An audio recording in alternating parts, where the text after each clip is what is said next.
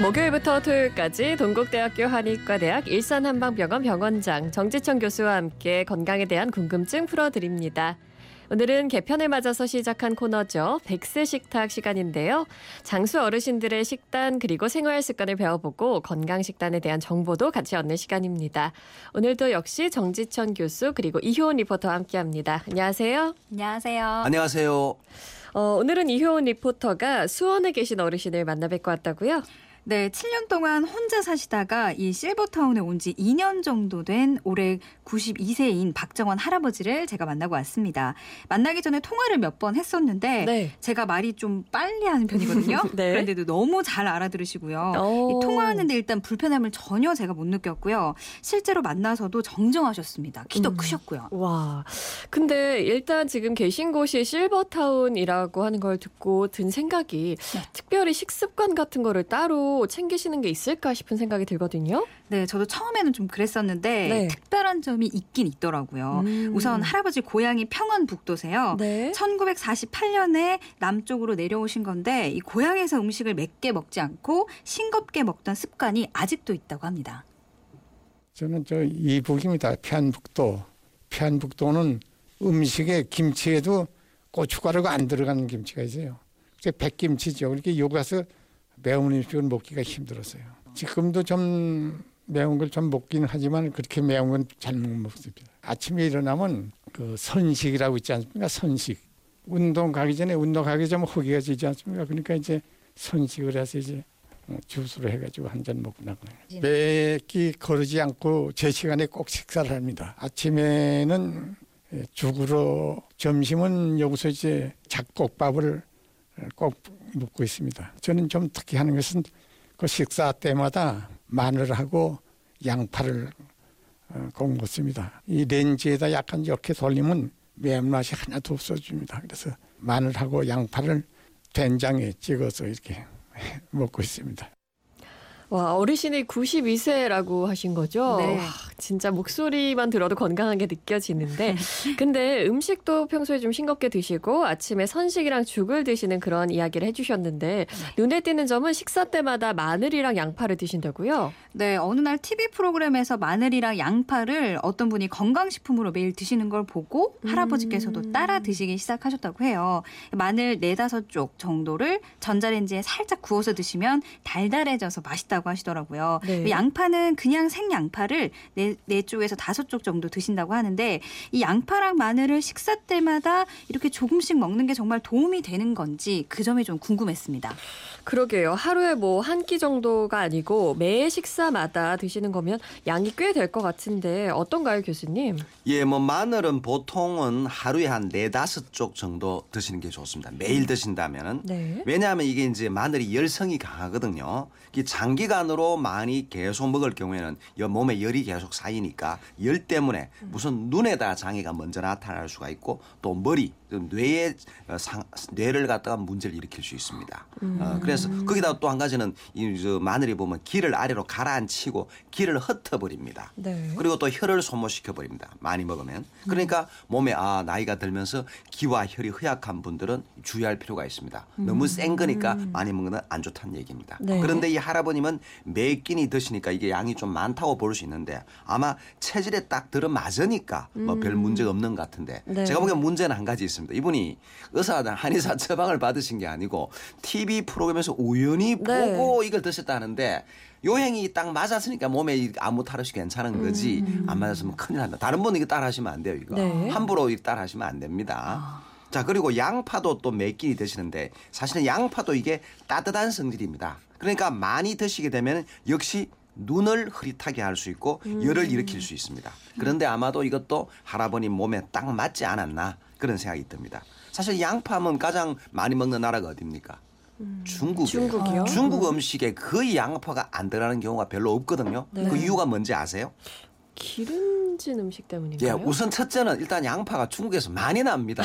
생산량이 엄청 많아요. 흔해서요. 예, 중국, 인도, 미국 이 생산량이 한 52%가 거기서 납니다. 아. 그래서 일단 많이 생산되니까 많이 먹을 수밖에 없고요. 네. 또한 가지는 이게 음식 조리할 때 어떤 재료와도 양파가 잘 어울리고 음. 또 맛을 더 좋게 해주고 또 생선이라든가 고기류 이 조- 좋지 못한 냄새를 없애는데도 딱 들어맞거든요. 네. 거기다가 이제 중국 요리하면은 다 기름진 음식이니까 맞아요. 그게 잘 조화가 됩니다. 실제로 이 중국과 미국 사람들이 모두 기름진 음식을 즐기는데도 불구하고 이 심장병 발병률은 중국인들이 미국인에 비해서 10배나 적다. 그 이유가 뭐냐? 바로 이 음식에마다 들어가는 양파 때문이라는 겁니다.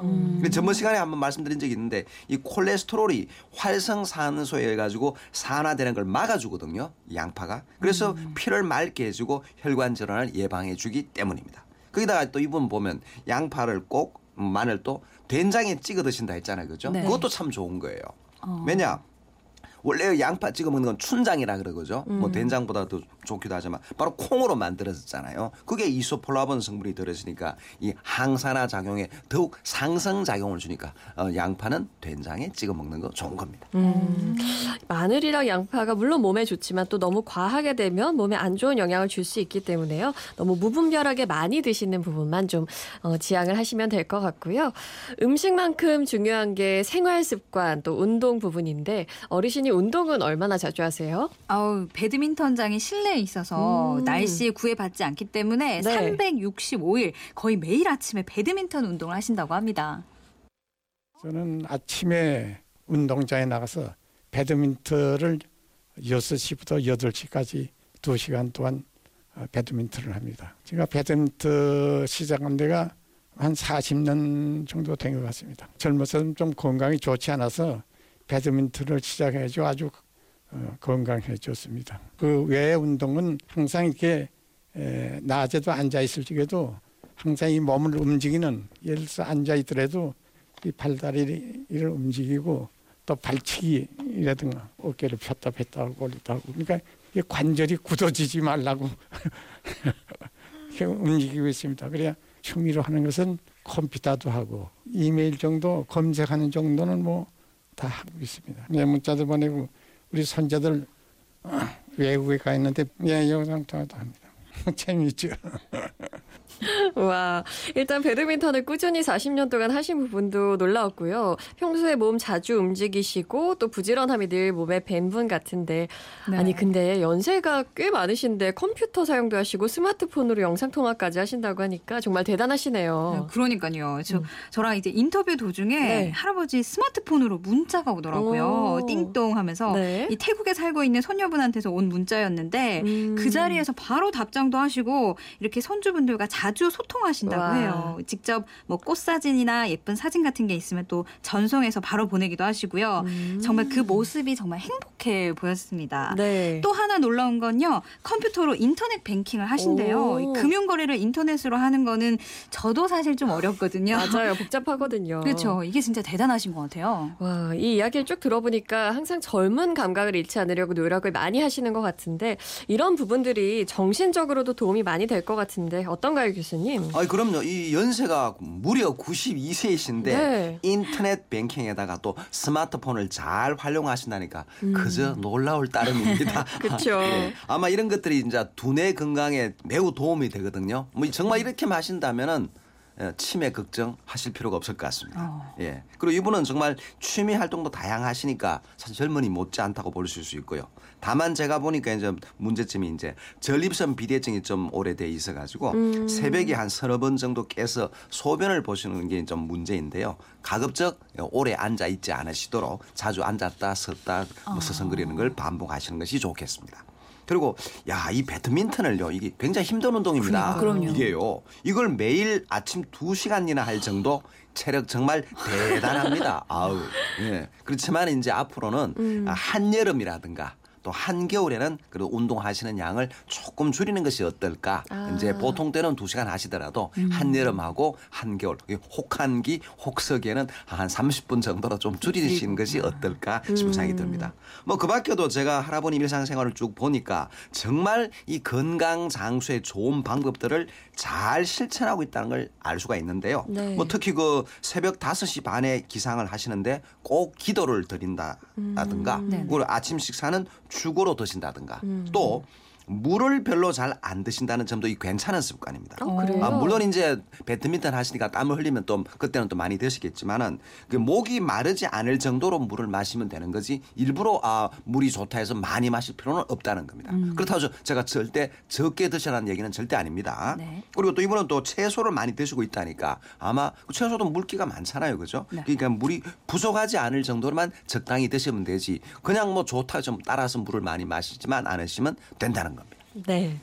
정해진 시간에 식사 잘 챙겨 드시고 또 운동 규칙적으로 하시고 정말 말씀 그대로 아마 FM대로 사시는 박정한 할아버님이었는데 그렇다고요. 또 옛날 방식만 고수하시는 건 아니고 이 첨단 기기도 늘 활용하시는 모습을 보고 역시나 많은 걸 배웠습니다. 오늘도 두 분 정지천 교수님, 이효은 리포터 고맙습니다. 감사합니다. 감사합니다.